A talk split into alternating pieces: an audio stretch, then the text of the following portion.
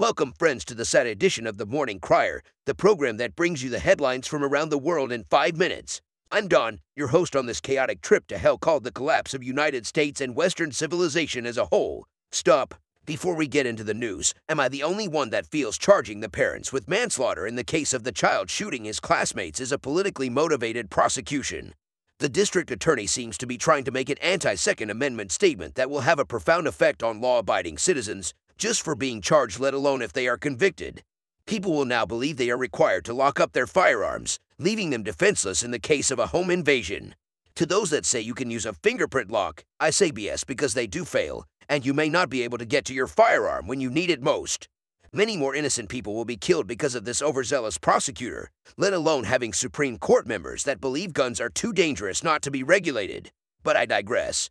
Just one more thing. Is she trying to make a name for herself with $500,000 bond for each parent, or is she just trying to ensure they cannot make bail? Or maybe she is trying to bankrupt the family. This must be the new kind of criminal justice reform, if you know what I mean. Sorry, I digress. Let's jump right in. Parents of Michigan school shooting suspect plead not guilty to manslaughter charges. New York Post. The parents of a Michigan teen accused of killing four classmates with a gun his mom and dad bought for him have pleaded not guilty to involuntary manslaughter charges. Jennifer and James Crumbley each face four counts of involuntary manslaughter in connection with the Tuesday rampage blamed on their 15 year old son Ethan. Each count is punishable by up to 15 years in prison. Appearing via video before Oakland County District Court Judge Julie Nicholson, Jennifer Crumbley seemed to be holding back tears as she said she understood the charges against her and entered four pleas of not guilty. James Crumbley, 45, who was initially more stoic than his wife, calmly said he understood the charges and entered four pleas of not guilty.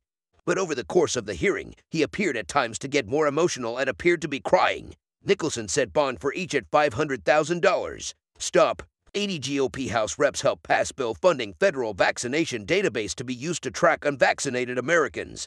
InfoWars. A staggering 80 Republican House members voted to pass the Immunization Infrastructure Modernization Act this week, which many are warning could be used to track down unvaccinated people and force compliance.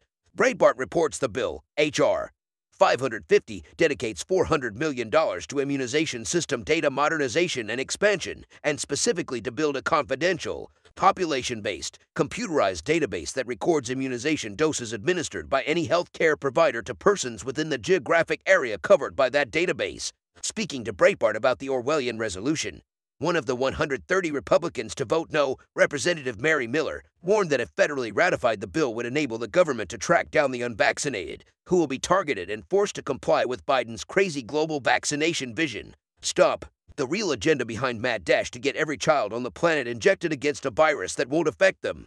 Leo Hohmann, Bill Gates Gavi Vaccine Alliance in 2018 published a paper on its Infuse program that ought to be required reading for every parent of young children. Published more than a year before anyone had heard of CV19, the document explains why Fauci, Gates, and the corrupt U.S. government are so intent on getting these vaccines into the bodies of younger and younger people. Quite simply, Gates plans to digitally register our babies, toddlers, and teens represents the gateway for globalist predators to exercise full spectrum dominance over every aspect of their future adult lives. Throw into the mix the contents of the genetically modifying M. RNA injections, and the ultimate goal appears to not only wield greater control over the next generation, but to make them less human. As the child grows, the digital child health card can be used to access secondary services, such as primary school or financial services, serving as the foundation for a broadly recognized digital identity, Gavi states. This system will eventually be required for participation in every aspect of society, health, education, banking, driving privileges, buying and selling, all wrapped in one integrated, globalized digital ID card that allows predatory technocrats to scoop up whatever data they want along your life's path. Stop. Corrupt politicians overseeing January 6 committee are afraid of the truth. Bannon's subpoenas scare them to death. The Gateway pundit, Steve Bannon is pressuring the corrupt January 6 committee to open their books all of America wants to know why the corrupt committee is not looking into the 2020 election and ignores the thousands of crimes committed in the election to frame Trump loyalists as violent. As Bannon faces criminal charges, he's entitled to the evidence against him. And in a typical Galaxy brain, Bannon countergambit, Trump's former senior advisor is trying to make some of that evidence public. Americans deserve to know what actions Congress took before, during, and after the January 6 protest at the Capitol and why Congress and the Department of Justice is withholding information from those they prosecute. Stop. No matter the event of the day, don't get distracted from their end goals of complete power and control over you and everything you hold dear. Before you go, don't forget to check out Prepper Dave's for your new and used firearms, ammunition, body armor, pro masks, and night vision equipment.